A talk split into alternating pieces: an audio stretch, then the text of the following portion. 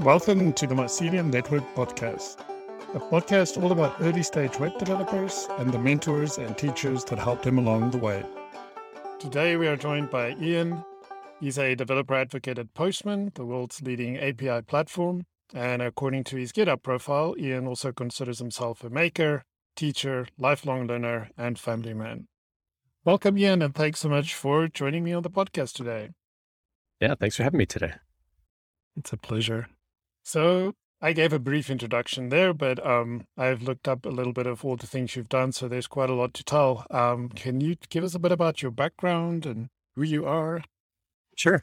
I've been in the tech industry for about 26 years. Um, I studied computer engineering in Canada, and uh, I moved to the United States in the year 2000, uh, mostly to get into more professional web development work and uh, moved to uh, California, Southern California. Lived there for a number of years. Moved out to Colorado uh, about almost a decade ago, and uh, really love Colorado. It's pretty great out here. But I've spent most of my career as a backend developer, but I've transitioned through various kinds of stages as a developer. I've done DevOps duties. I've done QA testing. I've done everything from racking servers, like actually putting them in the in the uh, you know server racks, all the way up to front end development. So when people talk about full stack development, uh, I, I kind of envision like I can literally do everything from running the network lines into the servers, system administration on the servers, installing all the software, all the way up through uh, you know uh, JavaScript in the browser, and, and, everything in between. I ran a web hosting business for a number of years for uh, small startups, and it really got my interest in working at startups. So a lot of my career has been uh, small, early stage uh, companies. But for the last, uh, gosh, eight or oh, nine years now, I've been doing career coaching for people and just helping them understand um, how to get into the tech industry and how to find jobs in the tech industry and focusing a lot on mentorship and education.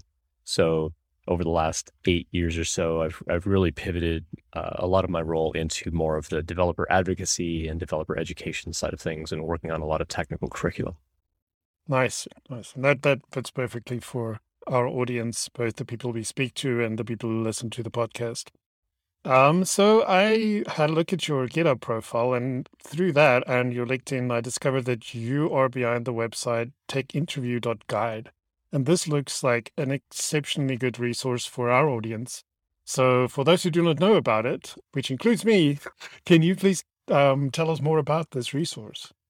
So, about eight years ago, when I started uh, kind of down the journey of becoming kind of a, the idea of a career coach, I was mentoring for a code school in Colorado called the Turing School of Software and Design. And I mentored for them for about three years, mostly just career development, how to build a resume, how to get an interview, how to how to uh, uh, you know really stand out to a company. Throughout my career, I kind of progressed from senior engineer into the management side, and then back again. So I've I've gone back and forth between management and hands-on contributor, um, all the way up to like director of engineering type of roles. And so I had a lot of perspective on how to really stand out to a hiring manager, what I look for in resumes and things like that. And so I was turning around teaching that to other people. And then the school turned around and offered me a job as an instructor. And so I was actually teaching their back end software program for uh, almost four years, but hmm. also still helping with a lot of career development. But by then they had hired a whole team of people to do the career development side. And when I left there about a year ago, I wanted to still do a lot more around just the scalability of making this information known to a wider audience. So I put together the mm-hmm. website Tech Interview Guide. It's been up for quite a few years now, um, but I've been gradually adding content to it. And a year ago, I decided, you know what, I'm going to try live streaming. So I live stream twice a week, and you can find oh, all nice. that information on the on the website as far as when I live stream. But I live stream just career advice. We do resume reviews. We talk about what kinds of projects you should build um, how to really stand out to companies. You know what what goes into a good resume or CV. What should you leave out?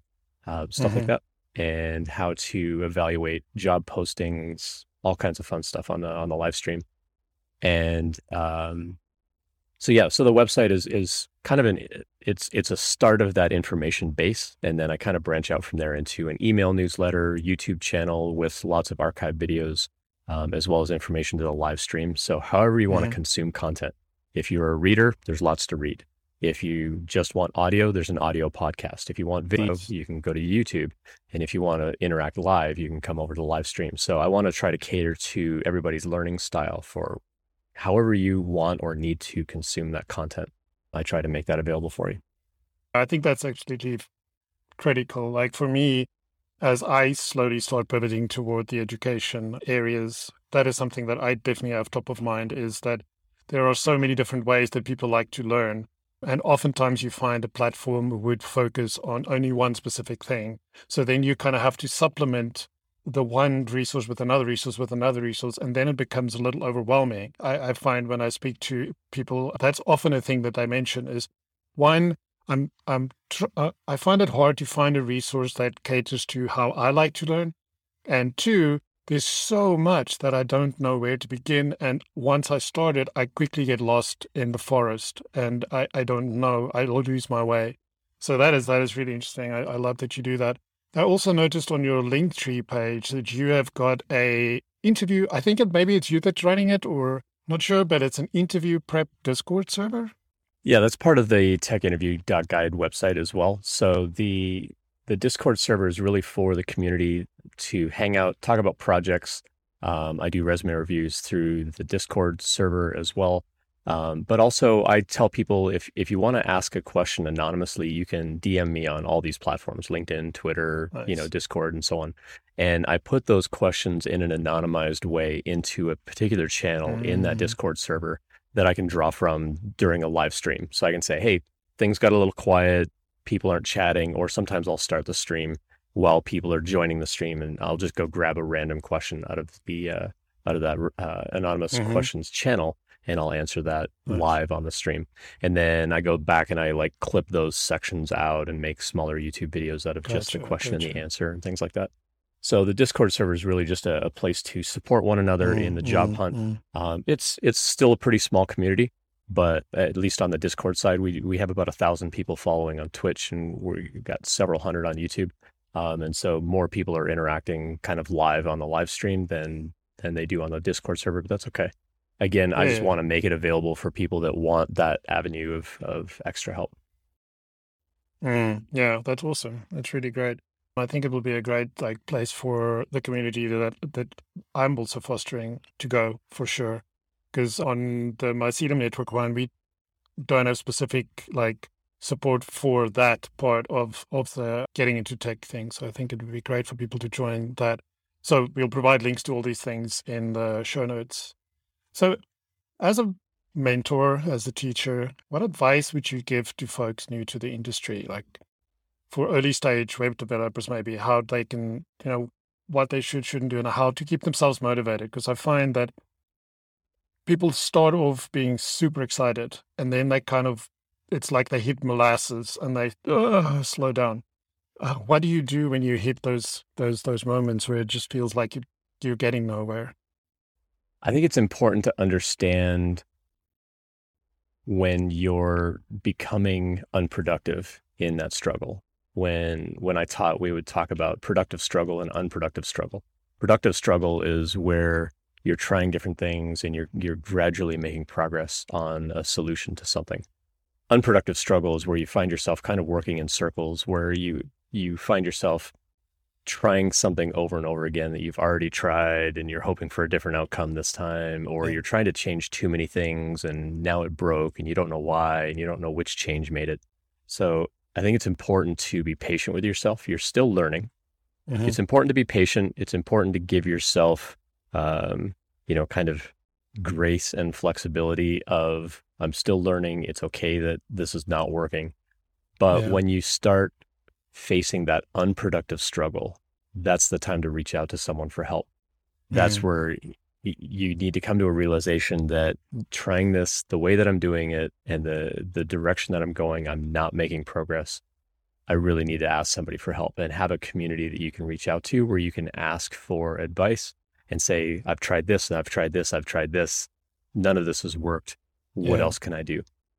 And I think that that's that's the important differentiation because especially with a lot of people that are trying to learn remotely right now, they feel mm-hmm. very alone Yeah. And it's easy to give up when you feel alone. And that's why it's important to have a community of people around you that can help you and, and support you in your learning goals and what you're trying to learn and what you're trying to do. Mm-hmm. And having that community be people who are also going through what you're going through. So, not just a community of people that can just hand you the answers, but Yeah. people that can work with you through the answer to try to understand why that's the answer. That's the important part. As an Mhm. instructor, I had to be careful not to just give my students the answer. I had to sort of coach them to find the answer themselves and say, well, what if you tried this? Or what if you tried, you know, this? And just kind of like point them in the right direction and kind of give them a, a bit of a push. Mm-hmm. Self motivation is hard though, especially when you're learning online and you're learning by yourself. It can feel very hard to stay motivated because programming is hard. Yeah. The the initial learning curve is it can be difficult. If you pick up those concepts quickly, it starts to feel easy, but everybody's going to hit a struggle at some point. I Mm. still struggle. I've been doing this for 26 years and I still run into problems and I'm still Googling answers and looking For at sure. documentation on how do I do that date format thing again in this language or that language or Mhm. you know we we all do we all do you know nobody's nobody's got everything memorized all the time Oh yeah. No. and I think just understanding that things are constantly going to change in tech and so what you learn this year could change next year it could change 5 years from now like the way Mhm. that I did programming 25 26 you know even 30 years ago when I started college is completely different now we Yeah. did a lot of low level programming, a lot of C and assembly, and I haven't touched C or assembly in many, many years. Um, I've Mhm, dabbled mhm. in it a little bit when it comes to Internet of Things for controlling things like the lights and, and stuff behind me or little motor circuits and things like that. But I don't have to program at such a low level anymore. And yeah. Yeah. especially with a lot of high level languages like Python and JavaScript and C sharp and so on that are out, um, it makes it a lot easier to get into coding and see some really quick progress because of the high level languages and, and what they offer. Mhm. But it's also very easy to get stuck if you don't understand the fundamentals. So stick with it, know when to reach out for help, and then find a good community that can that can help guide you to an answer, not just hand you the answer. Yeah, yeah, that's good advice. Um, I I have to constantly stop myself. I when people struggle with something, it's it's almost as if you feel their pain and you just want it to go away. So you're just like you just want to give them the answer, but you know that in the long term that doesn't that's actually worse than than kind of guiding them into answering the question themselves. And I think that for me, I had a somebody that's now a very good friend of mine who, when I started about 11 years ago or so, would, would do that. Like if I went to him for advice, he would kind of hint at what the possible answer could be, but vaguely enough that I'd have to figure it out. But at the same time, he would he would back that up with, "I know you can do this. Just you know, just think about it That's a great. little Yeah. more, and then and then if you still get stuck, come back to me." But usually, just that that little morsel and that encouragement, um, that like belief in me, like that you can do this. Just think about it for a 2nd Mhm. Those two things combined really made a difference. And then when you find the answer, it's that yeah, oh, that moment when you just like want to jump up and show everybody, look, it works. I For did sure, this thing. sure. Look at Yeah, this code. great. And then you want to like tell everybody about how you did it. And I think those moments, I used to do that a lot more than I do these days. And I want to get back to that is when you're in that moment where you're excited about this thing you struggled with and then figured out, write about that. Put all that excitement and all that knowledge Mhm. down somewhere, even if it's like really, really rough. Because then you can go back and once you've calmed down and everything, you can read over it and like format it nicely and put a blog post. Because I promise you, this is going to help a bunch of other people that run into the same problem. Like talk through how you thought about this, your thinking process. I think that's what a lot of instructional information misses for me is talking through the thinking process, not just, you know, this is the code you need to type out to make this thing happen, but how did I come up with this code that makes this thing happen? How did I reason about it? What was I what thinking? What did I try Yeah. that didn't work? Like that is also important. So yeah, I think it's great to like don't give the answer. Another good uh, another good point about that about writing up your experience. Those make really good blog posts. Um, Mhm. You know, on Medium or Dev.to, like all those kinds of platforms where other people are also trying to learn and, and being able to document your journey also shows a good progression of your skill over time as well. And sometimes that can be the self encouragement of look how far I've gotten in the past year. Look at all the yeah. things that I've done, or even the past, you know, several months. Look at the mm-hmm. progress that I've made. I think that that's important to do. But from an employer's point of view, it's also nice for us to be able to see your progress and how you've learned and what you've learned and so on. But here's mm-hmm. another tip if you really want to stand out to employers, take those blog posts, make a five minute lightning talk about it, and go to a local meetup and say, This is my experience with such and such. Yeah, if you go to that meetup and you give a talk that says, Here's how to use technology, whatever, you're going to get 100 people telling you why you're wrong but if you go to that meetup and say, this was my experience learning this and this is how I applied it, you're like, no, nobody can argue with experience. Mm-hmm, mm-hmm. At best, they can come and say, next time, try this. Next time, you know, you could maybe try this or try that. And they're going to give you encouragement and they're going to give you other ideas to kind of take that to the next uh, sort of level and, and, and next steps but that also makes really good exposure for what we call discoverability of mm-hmm. you as someone in technology that's that's what employers are going to be looking for they want to find a way to find you yeah and yeah. if they have an employee go back and say hey you know what i i heard this guy ian talking at this meetup you know they're learning this and that and you know they seem kind of clever and they worked on a pretty interesting project now you've got people talking about you within a company mm. or people are going to come up and introduce you and, and if you end that lightning talk with like by the way i'm looking for a job yeah. people are going to approach you and say like hey we've got openings right? And now you've got mm-hmm. people introducing you who have a, a, potential opening at a company who can maybe submit your your application and so on. Um, and so it's it makes for very good networking as well yeah, to yeah, try sure. to get those jobs in tech. Yeah no i totally agree. And and that is definitely a good way to to get into it because i think in the beginning like your CV is just going to drown in the pool of CVs. Like I know it's it's some of the yes. clients that I that I've worked with when they've advertised a position. I mean, they get in the order of three, four hundred applications. Like it's so hard to stand out in in such a large um, cohort. But if somebody comes and says, "By the way, so and so has applied, and I've personally seen them do some really good stuff on GitHub," I would really, you know, be sure to interview that person. That helps you a lot. And I think right. that's where mm-hmm. contributing mm-hmm. to sure open does. source is is also can really be impactful. I've had people contact me mm-hmm. and say, I saw this and that contribution you made on this and that open source project, and it was really cool to see that. Are you open to changing roles? Because I currently see you here. And so that happens just mm-hmm. naturally. Mm-hmm. Like I didn't even have to go look for an opportunity. The opportunity came my way. And that is rare in this world. Yeah.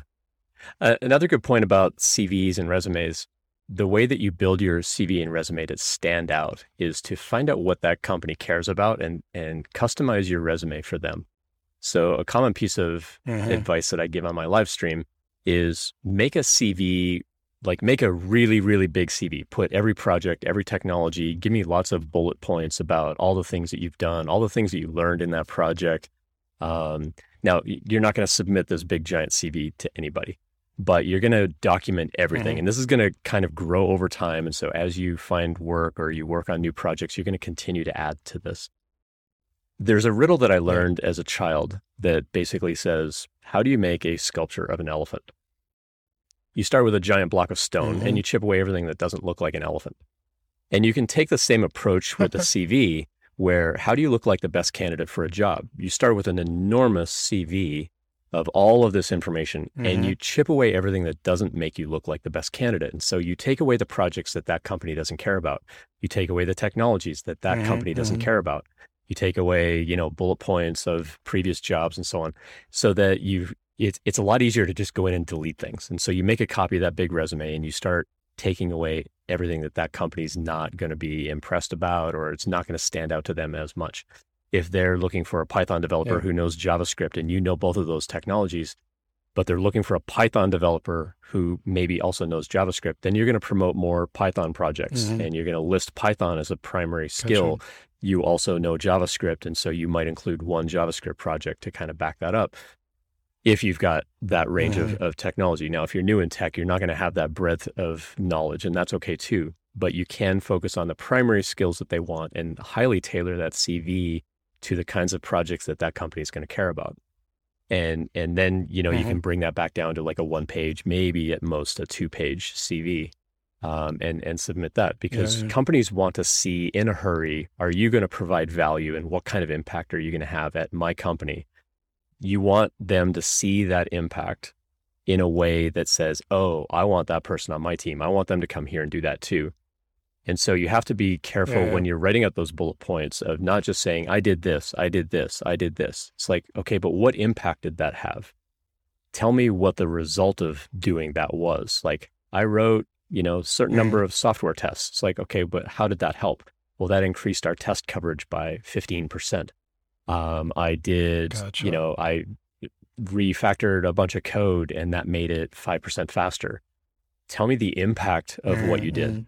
Because that kind of stuff is going to stand Yeah. out a lot more to recruiters and hiring managers as well is, is seeing that impact. But that highly tailored resume is going to stand out Mhm. much more than people who are just putting together a single cv and sending that to everybody hoping that you know it's like it's like casting the net and hoping you catch a fish right?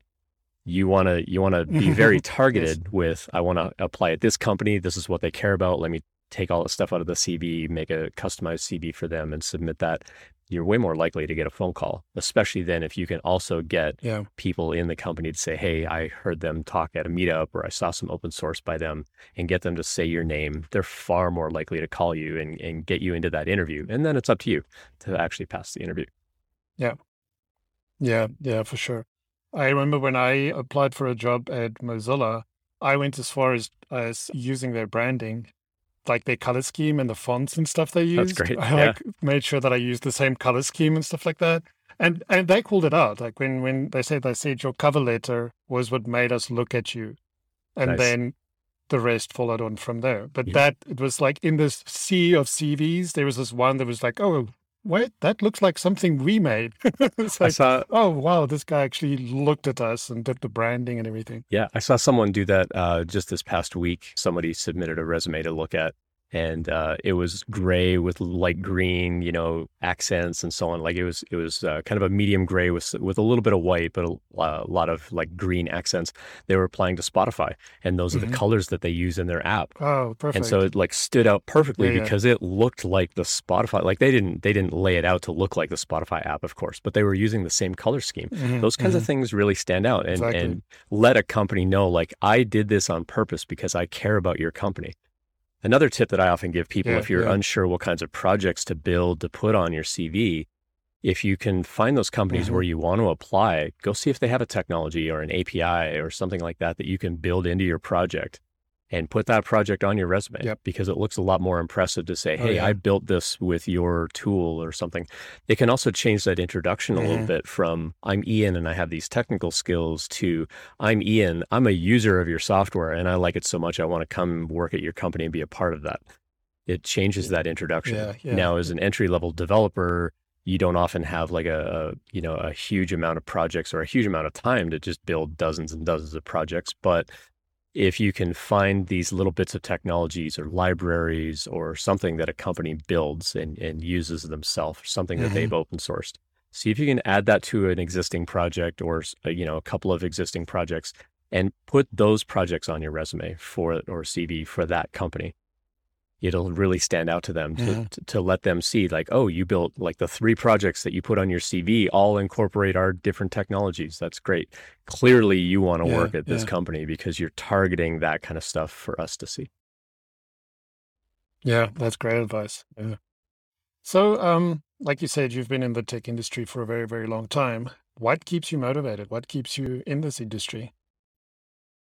I almost left tech, honestly, back in uh, 2010. I burned out pretty hard. I was working at a startup where I was working a lot of hours, and uh, I was talking to Mm, management at the mm. time about, you know, like, hey, I'm working on this really critical piece. I'm the only one that knows it. I need help on this so that I can like take time off and, you know, like stay recharged and whatever. And I just wasn't getting the help, and uh, so I burned out really hard. I almost left tech, but I think what keeps me going is just my curiosity of how does that work? I want to know how that works. I want to go build that Yeah. myself. Mhm. And uh, like even these, you know, I've, I've, for those that are just listening, I've got a lot of Internet of Things lights kind of on a wall behind me. And I've been learning how to program those through different APIs.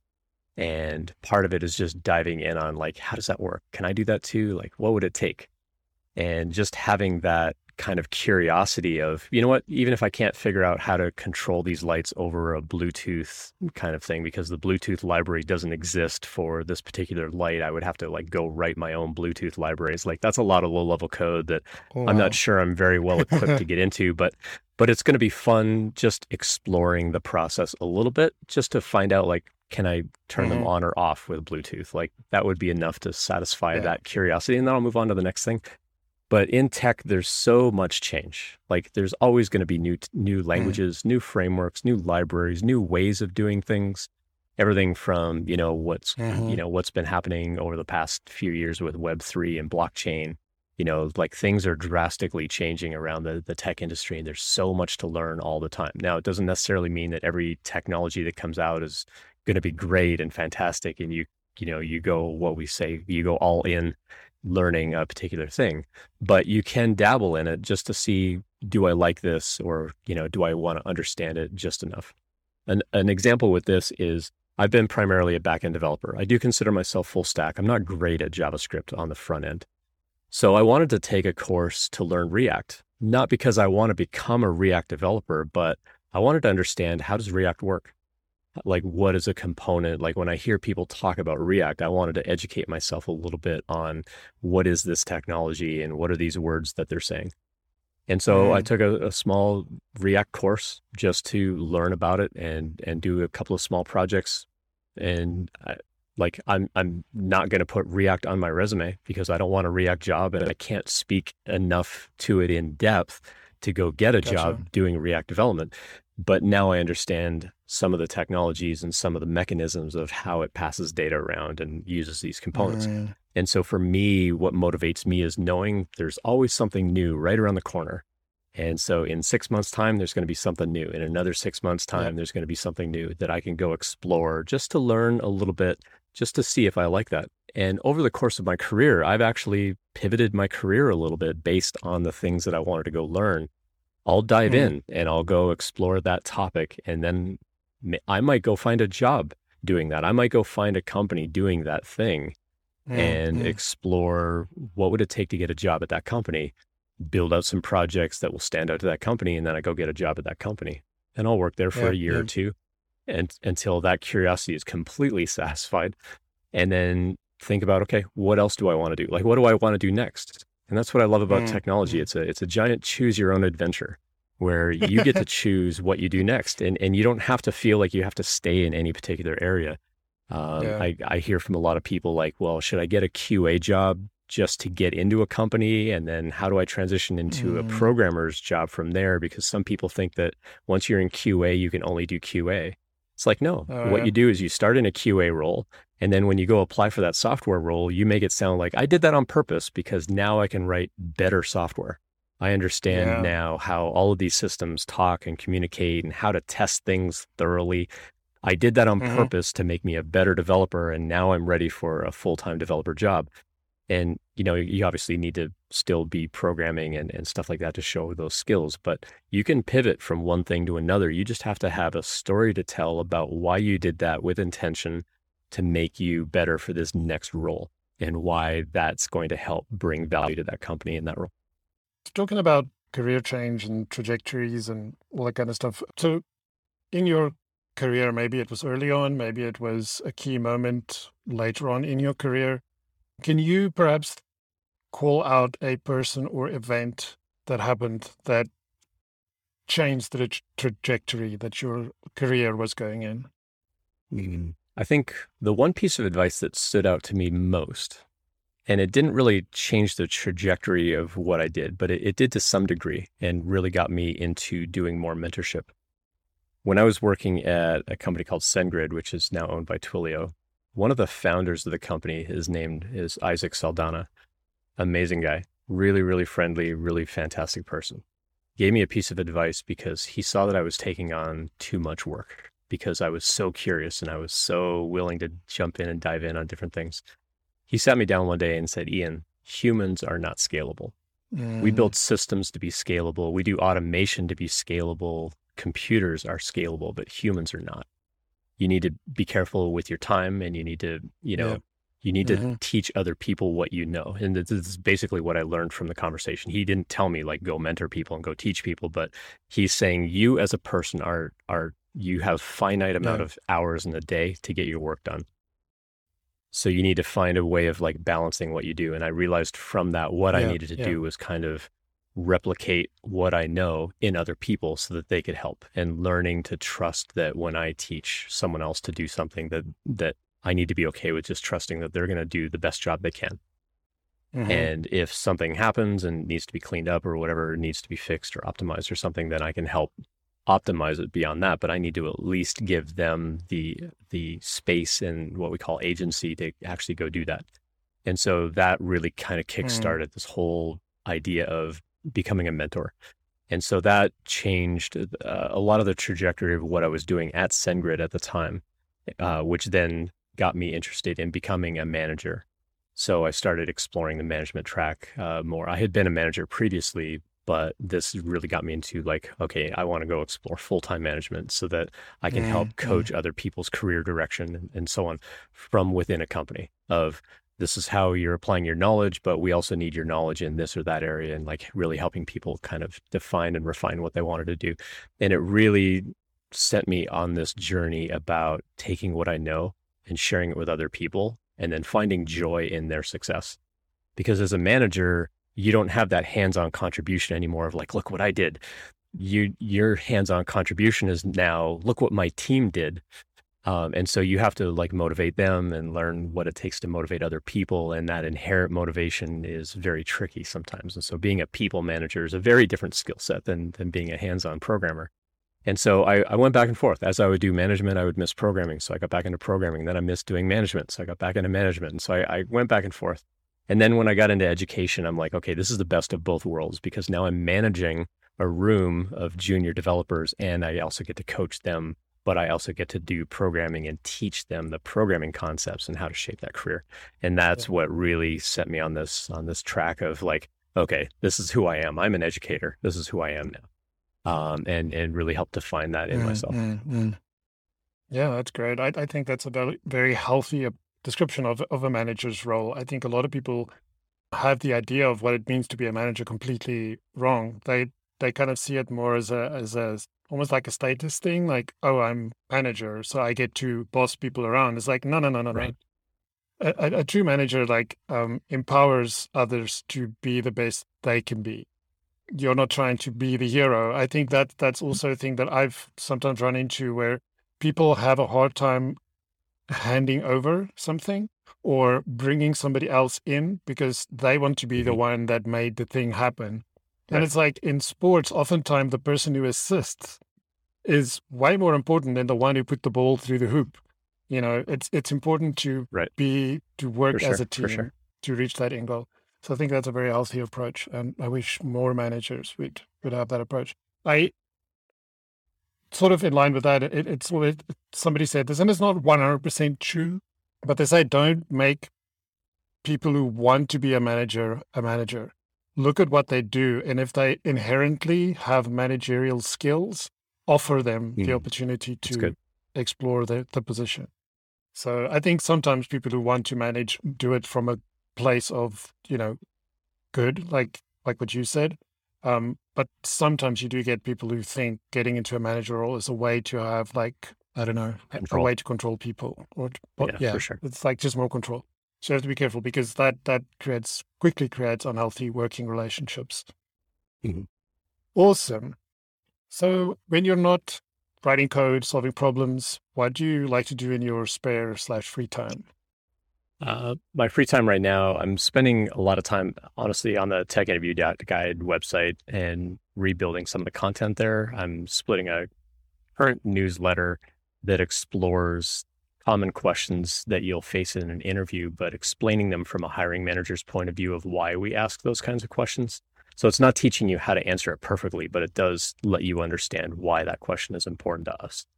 There's a lot of content out there already on how to answer those things perfectly, but I wanted to explore it from a mm-hmm. perspective mm. of this is why we ask these kinds of questions.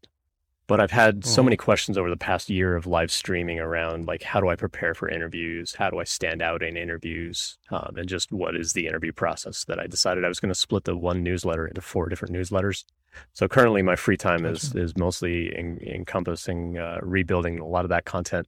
But I also love video gaming. Um, I'm a big fan of uh, you know exploratory kind of RPGs, you know, where you can just wander around a Mm. world and, and so on. I love video gaming with my kids. I've got a Labrador Retriever that I like to uh, get outside with Uh, and uh, and play with. But yeah, there's a lot of family time, uh, water parks, and, and there's lots to do in Colorado. Um, lots of you know trips up to the mountains and things like that. yeah, yeah, that's for sure. I have a friend that also lives in Colorado, and I constantly like see his stuff on Twitter and uh, Instagram, and I'm like, holy cow! It's like you have like all the things. You have like in summer you have these beautiful hikes, in winter you like ice climbing and you canoeing and all these kind of things. It's, it's like it's like an amazing place to live. A cousin of mine also lived in Denver, Colorado for a while. Mhm. She's in Hawaii now, which is like, oh, Nice. Hawaii? That's where you live now? um, That's great. but yeah, she as well. She was like, it's such a nice place to live. The people are super nice, and there's just so much variety. Like you can't get bored, really. Yeah, yeah, it's really great here. There's there's so much to do. Um, so yeah, whether we're going out for like family bike rides or just a trip up to the mountains or you know go on a road trip or something, Mhm. there's there's lots to see and do around here. Yeah, for sure. Well, uh, thanks so much, Ian, for joining me today. This was really great to talk to you. I think in closing, I'd like to know a little more about Postman. I kind of I know what Postman is in, in like essence, but I've never had anybody really explain to me exactly what is Postman and how how do developers use Postman. Great question. So Postman started as a way to test APIs and specifically for RESTful APIs. It was meant to be, well, it- started as a client of let me put in this URL, let me go call that API and, and see the response and so on, just as a way of understanding how do I then go implement this in my code. So it was a way to sort of test Mm, that out. mm. But over the years, we've expanded it quite a bit. Uh, we're up to version nine of the software now um, and it it does so much more now. So we still have that testing component. That's what we're most well known for. But we're actually a whole API platform where you can go design and develop your API inside of the platform, where Mm. you can go in and say, I want to build a RESTful API that looks like this. And you can define all those endpoints, and then it'll go build all those collections of requests that even if you haven't wow. developed the actual API yet, you can still plan and design what you want that developer experience or the user experience to be. Build out your documentation, build out all that test code, and now you can use all of that as a test driven approach or behavior driven approach to actually then go build the software yourself. Some of what Oh, the wow. application will now do is actually generate some scaffold code code for you for um, like Python, Go, Java, and JavaScript backends, where it'll get you started Mhm. on how to go build that code. But on the client side, when you build out all the documentation, it'll also build out client snippets of lots of different languages, lots of different uh, you know frameworks. Like there's three or four different ways Mhm, of you know how to call this in JavaScript if you want to use fetch, or if you want to use jQuery, and so on. Or if you want to use Python, Gotcha, you want to use yeah. the request library and so on. And so it'll also generate Mhm. client side code if you want to go build like an SDK or something. Now you've got snippets of code to actually go call those endpoints. Um, and so the platform does quite a lot for both the consumer of the API, but also the producer of the API.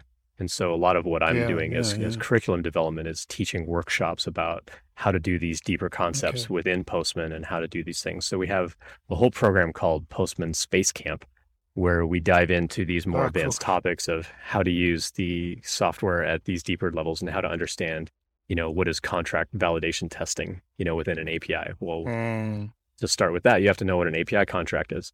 But we've also done a lot of things Yeah. around Open API, which is the newer version of Swagger. People are more familiar with the word with the term Swagger. Uh, Open API is now yeah. like the new version of Swagger, basically. And so, just a lot of education around, you know, what is Open API? What is what does it mean to be an API first company?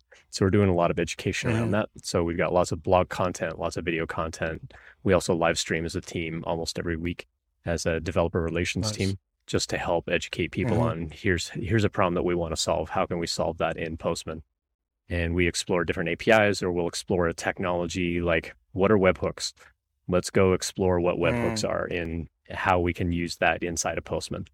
And uh, and so okay. we we often do uh, a lot of partnership kinds of things, you know, uh, with different companies on the live stream, uh, just to kind of hear about mm-hmm. their APIs as well. But as an application, we have mm-hmm. both a desktop app and a web app that you can use, and it, they all do this the exact same thing uh, as far as like building gotcha. out the collections and so on.